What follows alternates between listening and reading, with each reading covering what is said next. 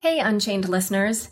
As you know, it's hard keeping up with the fast paced world of crypto, so we've got just the thing for you. Subscribe to our free Unchained daily newsletter at unchainedcrypto.substack.com. You'll get the latest crypto news and original articles from our reporters, as well as summaries of other happenings and bullet points, plus our meme of the day, all curated and written by our amazing team. It's still your no hype resource for all things crypto, just in newsletter form. Sign up at unchainedcrypto.substack.com. Again, the URL is unchainedcrypto.substack.com. Hi, everyone. Welcome to Unconfirmed, the show that reveals how the marquee names in crypto are reacting to the week's top headlines and gets the inside scoop on what they see on the horizon. I'm your host, Laura Shin, a journalist with over two decades of experience. I started covering crypto six years ago, and as a senior editor at Forbes, was the first mainstream media reporter to cover cryptocurrency full time. This is the June 4th, 2021 episode of Unconfirmed. Next week is the five year anniversary of Unchained. If you want to send in a question or comment for next week's show, which will be a mini AMA, the deadline to get your submissions in is Thursday, June 10th at 5 p.m. Eastern, 2 p.m. Pacific. Send it via email to hello at unchainedpodcast.com and write anniversary in the subject line. And also let me know how to pronounce your name. Thanks for listening to Unchained all these years. I never imagined it would change my life the way it has, and I'm so grateful to all of you. Near is an open source platform that accelerates the development of decentralized applications, overcoming high fees and slow speeds with its fast, scalable, low cost, and climate neutral blockchain protocol. Learn more at near.org. Tezos is smart money that's redefining what it means to hold and exchange value in a digitally connected world. Discover how people are reimagining the world around you on Tezos. The Crypto.com app pays you up to 8.5% interest on your Bitcoin. Get $25 when you download the Crypto.com app with code LAURA. The link is in the description. Today's guest is Jeremy Rubin, a Bitcoin Core contributor and the founder of Judica.org, a Bitcoin research and development organization. Welcome, Jeremy. Hey, yeah, thanks so much for having me on the show. You're in Miami for BTC Miami, the first crypto conference since the pandemic started. How is it? What's the atmosphere like? It is a little bit wild. It's like the combination and constructive interference of both a Bitcoin event and whatever usually happens in Miami. So I would say the perspective here is the pandemic is definitely over. Uh, you know, there's a lot of close social contact, which takes a few days to get used to after the long stretch of not really seeing so many people, but it's really good to be back. That's great. That's great. Yeah, I um am very much missing out, but but for good reason and I look forward to kind of keeping up on social media. So, while you're there, Bitcoin is kind of undergoing a momentous event which is the potential Taproot upgrade to the Bitcoin network. What is Taproot? Taproot is a new feature coming to Bitcoin pretty soon, hopefully. Um, what it does is essentially an optimization of things that people are using Bitcoin to do today, but it's a little bit too inefficient or it reveals too much information about what you're trying to do and Taproot helps Bitcoin users be more efficient and more private. Uh, that's what it helps you do. How it actually works, we can also get into as well. Yeah. So let's just start with the first one how to be more private. What are the ways in which it does that? Imagine that you are a business and you have a super secure cold storage solution that you use and you have 10 keys that need to come online in order to be able to redeem your funds. In Bitcoin today, what you would end up doing is you would have a script that is protecting your coins. Uh, that's how Bitcoin works. There are these little predicates that you use to protect your coin. And when they're satisfied, you're allowed to spend. That could be something like Alice has a key and Bob has a key, and they've both unlocked this coin to be spent in a specific transaction. With Taproot, it changes it slightly. So in, in the old world, what you would have is if you needed 10 keys, you would see all 10 of those keys broadcast to everyone in the world, and they would all be able to see that those are the keys that signed. Um, in the Taproot world, you are able to combine those keys into a single key.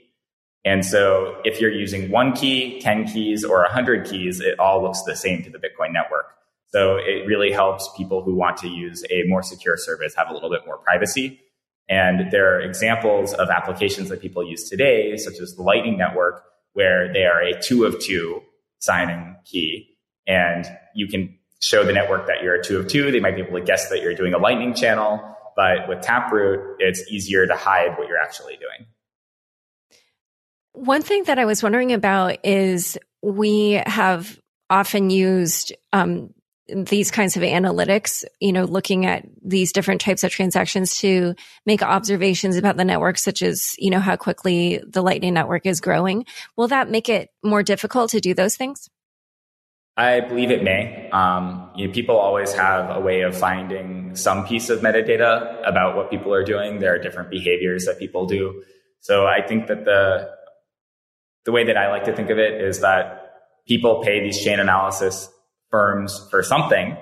So, you know, may as well make their job a little bit harder. And for the multi-sig transactions is another effect of the change that those will become cheaper. Yeah, those will become less expensive to use. And the hope is that means more businesses and users will choose to adopt when there's less of a cost obstacle for them to adopt the technology. So once, eh, well, assuming that Taproot is implemented, what parts of Bitcoin will still remain public? Um, everything still remains public. Uh, Taproot is, in some senses, even a little bit more public. That's another feature that people are excited about. Uh, Taproot exposes the public key directly on the network, which previously it was hashed. Um, this seems like maybe a minor point, but there's some applications people have created that uh, exploit that functionality um, and we can get into that too. Um, but everything basically remains the same. Um, the the main thing that is hidden more so is in cases where you're doing a multi-signature, the keys are collapsed down into a single one. So it basically remains the same. You can see all the transactions going by. You can audit the supply. You can make sure that no coins have been minted that should not have been. Um, there are a few other things that Taproot helps with as well around um, depends on who you ask, but either a Merkleized abstract syntax tree, that's a mouthful, or a Merkleized alternative script tree, uh, which allows people who are doing something even a little bit more non-standard than um, than a multi-signature to express a bunch of different conditions more efficiently. And you would still see all of those scripts on the main chain. So in, in, in terms of what remains public, it's not, um, you can think of it as helping users be a little bit more private with what they're doing, but it's not uh, removing information that's already public today. And so you referenced two things in your answer. One was more, uh, I can't remember how you phrased it, things uh, where you can kind of exploit the fact that now the public key will be available, something like that. And then this other piece, um, more features, which I think maybe is like more wallet functionality or something. Can you expound on those and tell us a bit more about each? Yeah. So one of the cool things that you're able to do when you have all of the um, public keys available is something called a ring signature. What that has been proposed to be used for is you go, you scan the blockchain, and you collect all of the public keys um, that you see, and then uh, for transactions that are currently unspent on the network, and then you aggregate them again into a single key and then you can produce a signature that comes from one of those UTXOs. So what you might be able to do is prove to somebody that I own one Bitcoin, but I don't tell you which Bitcoin that I own. Um, so that that's an exciting application that people are working on that depends on that. Uh, there are some use cases for that that are those are going to take a little bit of time to be fully developed out. So it's more of a neat thing that you can do. People also do have a mild concern um, around that because exposing the public key means that there's perhaps some small element of worse quantum security if quantum computers existed. But the general consensus has been among the Bitcoin developers that the quantum computing risk is pretty negligible at this point, and there will be uh, a lot of other problems to solve if that becomes uh, broken. And so we'll probably have a migration plan for that in any case. The other bit was about when you have a Bitcoin script. Um, and really, a script is kind of like a weird way of thinking of it. I like to think of it as like a permission slip.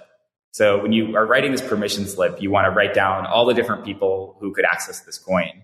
That aggregated key that we talked about earlier, that can only express certain limited types of logic. There could be other things that you might want to do. For example, you might say, um, Alice and Bob can spend today, but next week, if Alice and Bob haven't spent, then Carol can spend. And that next week, that you can't express in that sort of combined private way this is sort of what's called the taproot assumption that for every contract, there's some group of people who you just want to let sign and they can cooperate in order to spend the transaction without revealing that there was some other logic existing in the contract. So in this example, Alice and Bob can spend today or Carol can spend in a week. What you would do as a taproot tree is you would say at the top level, there is Alice, Bob, and Carol. If Alice, Bob, and Carol all agree, then the coins can move. But then if just Alice and Bob uh, later today, then they can spend, or just Carol later. And what Taproot will do is you will bundle those up all into a single key. And then if you need to use one of the more specific clauses like uh, Carol in a week, you have to extract it. You would reveal that script fragment to the network. So not the entire permission slip, just that small little bit that says you know, uh, the way that I like to think of it is uh, you lift up your driver's license and they don't need to see all the information on your driver's license. They just need to see that you're 21, right? So you could have a little template in front of your thing and you could say, Hey, look, I'm 21. And they wouldn't, maybe they need to see your photo and that they don't need to see your home address. So kind of a similar thing. You would pull up the permission slip and you would say, look, Carol can spend after a week and it's been a week. So please let me spend the coins but they wouldn't know any of the other spending conditions of that script. So that's the way that it's a little bit more private. And there's sort of a fundamental link between the concept of privacy and efficiency. If people don't need to know something, why tell them? It'd be more efficient not to tell them. So that's sort of why Taproot bundles these concepts together of privacy and efficiency. Great. So in a moment, we're going to discuss a few more features of Taproot as well as uh, another part of the upgrade, Schnorr signatures. But first, a quick word from the sponsors who make this show possible. Did you know nearly $338 million worth of NFTs were sent last year? And in 2021, that number is growing faster than ever. If you're looking to make your first NFT, check out Near's fast, scalable, low cost, open source platform. Near is investing 80 million Near tokens in community led projects over the course of five years to power sustainable innovation through its ecosystem, with fundraising opportunities and support for DAOs and dApps to engage fans and reach new audiences. Come learn why Near is the infrastructure for innovation at near.org. Tezos lets you easily exchange smart money throughout our digital world.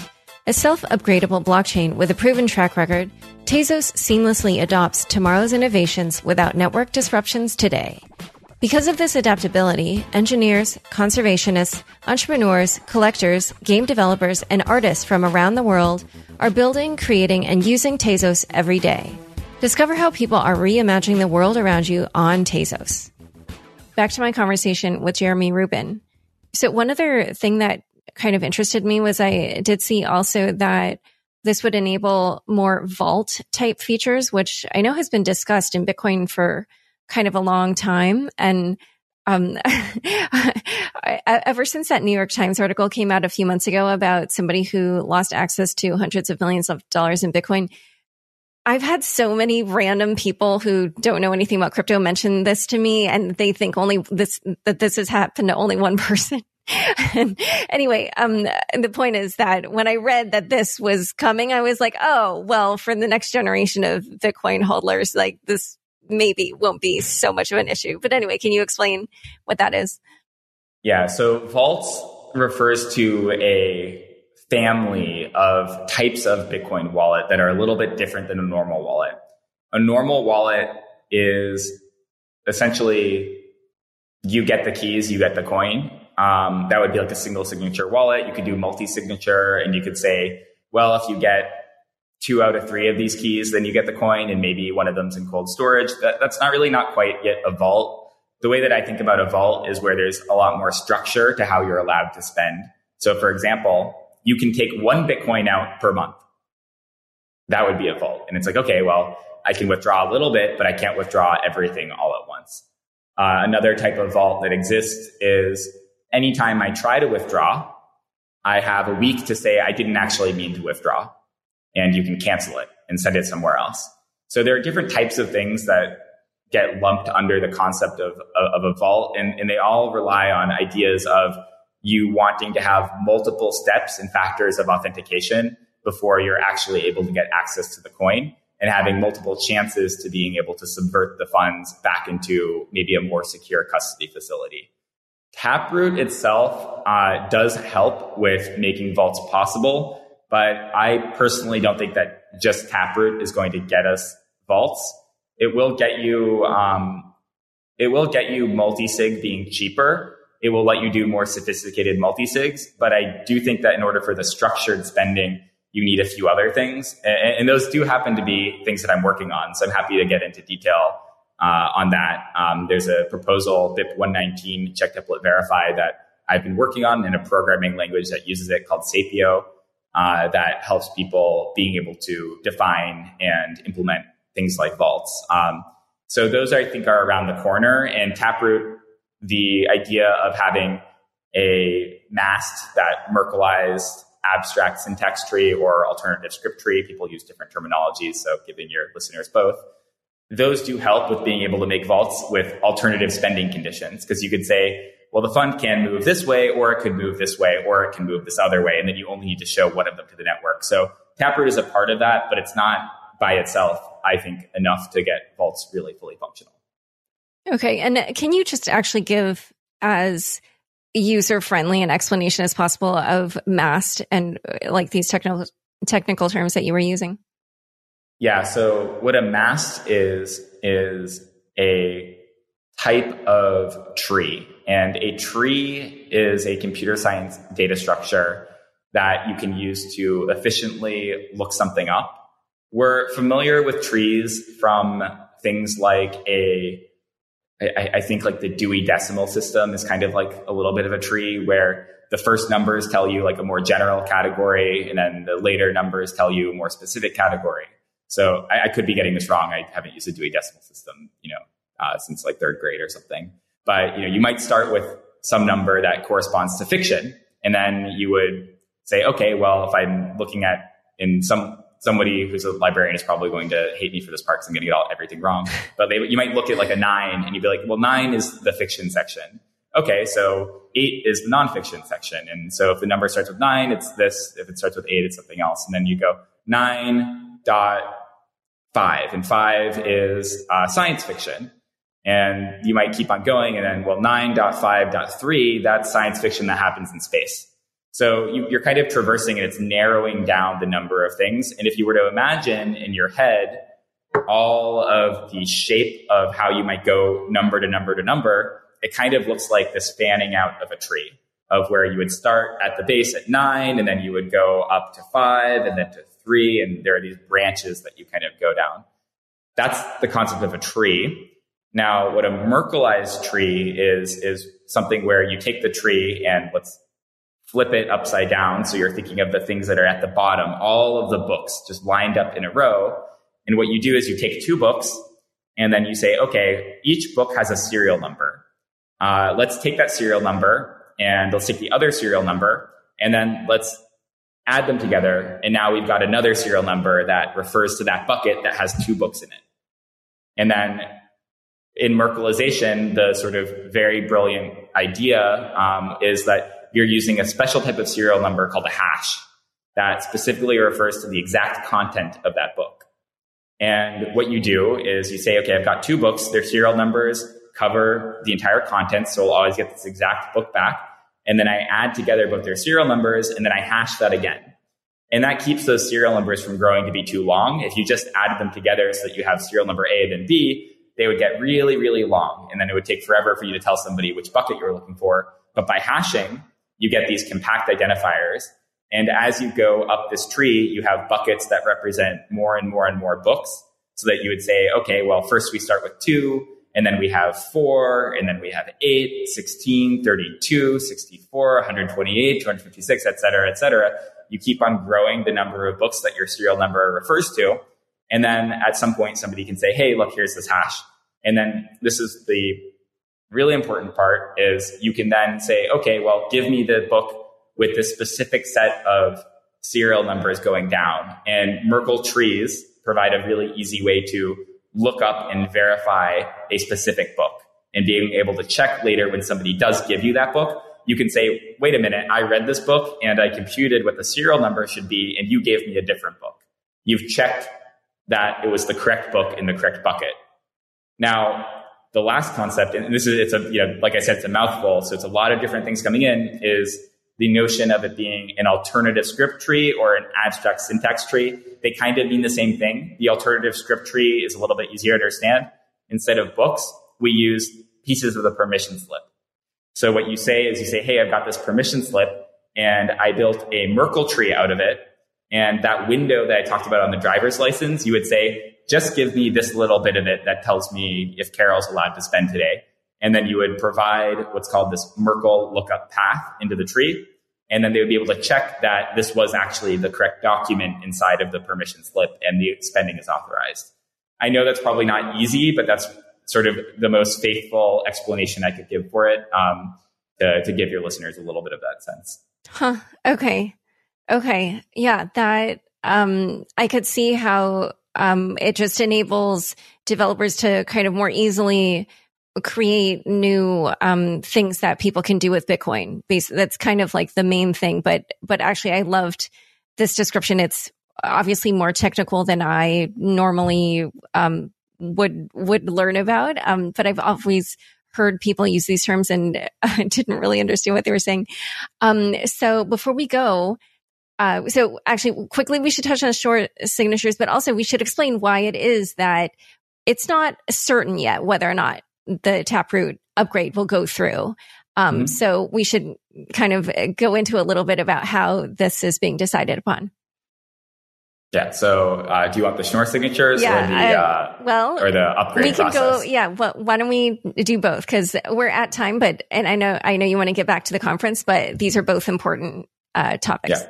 So for Schnorr signatures, it's mostly what I covered earlier. Um, they allow for that aggregation. There are a couple other cool things that they that you can do with them that previously you couldn't. It has to do with a niche property of how the uh, signature equations are structured, such that they can be added together. And previously, they were uh, not. You couldn't add them together, kind of like you know, you can't just like add two fractions together in kind of an obvious way. It made it difficult with the previous scheme to be able to make protocols where you can add signatures together. With Schnorr signatures, you can just take the signatures from multiple parties and add them together a little bit more easily. And so that enables a lot of new protocols. Um, but I think that those things are a little bit uh, uh, niche or specific. The upgrading stuff, I can tell you a bit more about. I actually have here um, this hat made by uh, one of the Blockstream employees, Samson. Um, which talks about uh, the notion that there is this whole question of signaling and there's lock-in on timeout. True there's no lock-in on timeout. There's a website that you can check out taproot.watch that kind of shows you a visual interactive to see what's happening. Essentially when you come up with a change for bitcoin and upgrade nobody has the authority to make the network run that code. Um, so it's really difficult to know when a fundamental upgrade to Bitcoin can actually be enforced. So if there's a new feature like Taproot, when would you feel comfortable actually putting coins that could be stolen if nobody's enforcing that new rule? It's pretty tricky. And so what we've adopted as more or less a norm, and I use the word norm very specifically because it's not how it has to be. It's just a norm that we've used is that miners have the ability to signal in a block that they are ready and upgraded to enforce the new rule when they validate and mine a block. And that's sort of the minimum thing that you need for the network um, understood as being the union of users and miners to be able to know that the rule is safe to use. If you didn't have the miners and just the users were enforcing it, it would still be safe for those users, but they wouldn't have the hash rate and they would see network disruption uh, in terms of like a loss of blocks being mined and things would get a little bit wonky. Like it could take, you know, 200 minutes for your tr- transaction to get confirmed, um, even if you're paying the top fee rate. So that's where the idea of miners signaling, it's sort of like the easiest thing. If miners say universally they're all going to enforce a new rule, then it's probably going to be okay to use on the network. And what's happening right now is the signaling window for Taproot, where miners have been able to mark in their blocks that they are ready for Taproot to be locked in. Um, and over the last week, um, miners have started signaling uh, basically universally that they are ready for Taproot. And that means at the end of this two week period, uh, Taproot will lock in, which means that the entire network knows the rule is going to take effect. And then in November, it will actually activate. And that means that the, net, the rule will actually be usable. So there's a gap between when we, as a network, say the new rule is going to turn on and when the rule actually turns on. And that's to ensure that any stragglers actually have time to be fully upgraded. All right. And so um, it, but it hasn't reached the threshold yet, right? But it's quite close. So does it look likely that it will be adopted? Yeah. So the way that the threshold works is, I believe it is uh, either 1814 or 1815 out of 2016 of the last group of blocks mined. And it's not a sliding window. It's like can create chunks like you know, starting at zero, then 2016, then you know, goes like that. If that threshold, which corresponds to 90% of block signal, then it will lock in. And then uh, at some point in the future, um, it will activate. So you need a certain number. If you don't have that enough miners, then it's unclear that the that there, there won't be issues uh, around the stability of consensus in the future. So we set a pretty high threshold. Um, and then miners have, um, I think we said around three months uh, in order to signal sufficiently. If miners don't, and this is where there's a little bit of controversy, if miners were to not have signaled um, in that three month period, then the upgrade, which you heard about all the great things that people are going to get out of it. So we really, really want this thing to go through we wouldn't get that upgrade. And so there's a group of people who at the outset of this process said, and that's what the, the hat is about, is they said, under no circumstances are we not going to get this upgrade. And in fact, if you don't signal, we will throw away any blocks that you mine that do not signal for Taproot. And we will do that two years from now. And so it's kind of a very uh, aggressive maneuver to tell miners, you know, either our way or the highway, a lot of developers feel very uncomfortable with setting ultimatums like that. They want things to be a little bit more uh, opt in and voluntary. But a lot of users felt miners have no business deciding what transactions should be valid or invalid. They're there to serve us. We pay them via a subsidy. If they're not going to do what we want, they can hit the road. And so there's definitely a little bit of disagreement around how that should happen. I think you can see a more clear cut example where, um, with the recent marathon mining pool that said that they're going to be OFAC compliant and they're going to censor transactions, where everybody kind of said, uh-uh, this is Bitcoin. Like, you know, screw you guys. We couldn't stop them from mining. You know, we couldn't say you can't do it, but everybody else said no. Like, you know, you mine our transactions. Like, you know, we're not here to serve you. You know, so we're not going to participate in your KYC scheme or whatever. So I think that there is a very delicate relationship between what miners want to do and what users do and what developers are like willing to personally advance. And I think we got to see a little microcosm of that with the Taproot process. But the overall reality is that Taproot was so uncontroversial. It was sort of like uh, people discussing how one day we might go to war about something in the in the future based on some battles that were fought in the past over some other upgrades in a less in a, in a more turbulent time but it's basically a time of peace right now. And so the upgrade was pretty quickly picked up by miners and looks like it will ship uncontroversially. Yeah. Yeah. This is not like the block size debate And uh, just to be clear about Marathon, the blowback was so intense that they reversed course. So, uh, well, I think it's, I think they even got like a new CEO, right? Like that, that's what yeah. I had heard that it was like very, mm-hmm. very intense. Yeah. Yeah. He started a month ago. So, and, and yeah, now they're saying they're not going to do that. It, I mean, it was very, um, not with the Bitcoin ethos. So, uh, it's not surprising that they got pushback. But anyway, okay. Well, this has been so informative. I really appreciate that you took the time, especially during Bitcoin Miami. Um, so yeah, thanks so much for explaining Taproot and coming on Unconfirmed. Thank you for having me. This was a pleasure. Don't forget, next up is the weekly news recap. Stick around for This Week in Crypto after this short break. With over 10 million users, Crypto.com is the easiest place to buy and sell over 90 cryptocurrencies. Grow your crypto with Crypto.com Earn, which pays up to 8.5% interest on your Bitcoin and 14% interest on your stablecoins. When it's time to spend your crypto, nothing beats the Crypto.com Visa card, which pays you up to 8% back instantly and gives you 100% rebates for your Netflix, Spotify, and Amazon Prime subscriptions. Download the Crypto.com app now and get $25 by using the code LAURA. The link is in the description. Thanks for tuning in to this week's news recap. First headline The U.S. Treasury is eyeing expanded crypto regulations. Last week, the Biden administration released its 2022 budget proposal. Tucked inside was an emphasis on expanding the IRS in order to combat tax evasion. Specifically, the U.S. Treasury highlighted crypto as an area to focus on, saying, quote, tax evasion using crypto assets is a rapidly growing problem. The global nature of the crypto market offers opportunities for U.S. taxpayers to conceal assets and taxable income by using offshore crypto exchanges and wallet providers.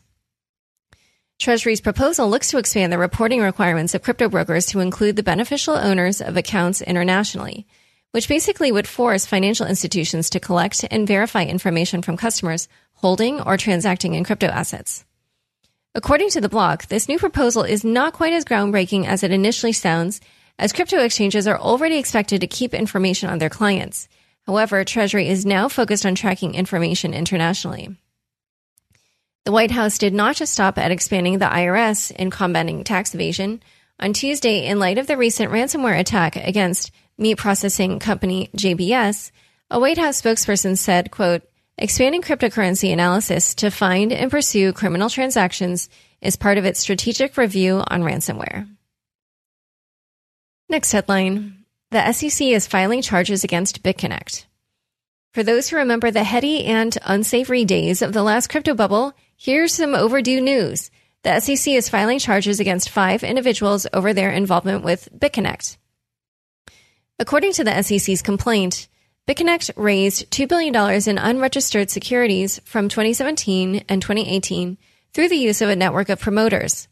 Laura Shalov Mehraban, the Associate Regional Director of the SEC's New York office, said in a press release, quote, these defendants unlawfully sold unregistered digital asset securities by actively promoting the BitConnect lending program to retail investors. She added, We will seek to hold accountable those who illegally profit by capitalizing on the public's interest in digital assets. BitConnect, BCC, was, to put it bluntly, a Ponzi scheme. BCC was a cryptocurrency built on top of Bitcoin with a simple premise. Trade your Bitcoin for BCC, lock in the instantaneous value of BCC for a set period, and earn massive amounts of interest, calculated daily. On top of the too good to be true promise of daily compounding, BitConnect also used a system of invites and referrals where users could invite friends to join the platform in exchange for business. BitConnect crashed in 2018 thanks to cease and desist orders from Texas and North Carolina, with its token collapsing from over $470 to below $1. While it may seem that BitConnect is getting its due justice, Gabriel Shapiro, a partner at BSV Law, was skeptical, tweeting, quote, this case could become a blueprint for action against non fraudulent DAOs, as the SEC's case describes BitConnect as a quote, unincorporated association. Next headline Marathon will no longer censor Bitcoin blocks. Marathon Holdings, a prominent Bitcoin miner, announced in a press release that the mining firm, quote, We'll be updating all our miners to the full standard Bitcoin Core 0.21.1 node, including support for Taproot. The announcement comes about a month into Fred Thiel's tenure as chief executive officer, where he appears to be taking the miner in a slightly different direction than previous leadership. The latest press release is important for two reasons. One, previously, Marathon had described itself as an OFAC compliant pool, meaning they would only mine blocks compliant with U.S. regulations, excluding transactions associated with sanctioned addresses from the blocks it mined. From now on, Marathon will no longer censor transactions, with Thiel saying, quote, Marathon is committed to the core tenets of the Bitcoin community, including decentralization, inclusion, and no censorship. The next thing to note is that Marathon will now be signaling in favor of Taproot. Over the past month, not all of Marapool, which is Marathon's mining pool, has signaled for Taproot activation, with half of the non-signaling blocks for Taproot coming from Mara this epoch. Bitcoin's Taproot update, which Jeremy and I just discussed at length, should be should enable improvements to Bitcoin's scaling, privacy, and custody software. And it recently began its three month activation period. Miners who wish to adopt the update can signal support by adding what is called a signal bit in blocks they mine. At the time of publishing, miners have signaled for activation at a ratio of 97.67%, with 251 out of 257 blocks signaling readiness for Taproot. However, there is a long way to go before Taproot is activated, as 1,562 additional blocks are needed for the protocol to lock in. Funding Roundup VC giant A16Z is doubling the size of its third crypto fund. Previously, it was reported the fund was looking to raise 800 million to 1 billion dollars.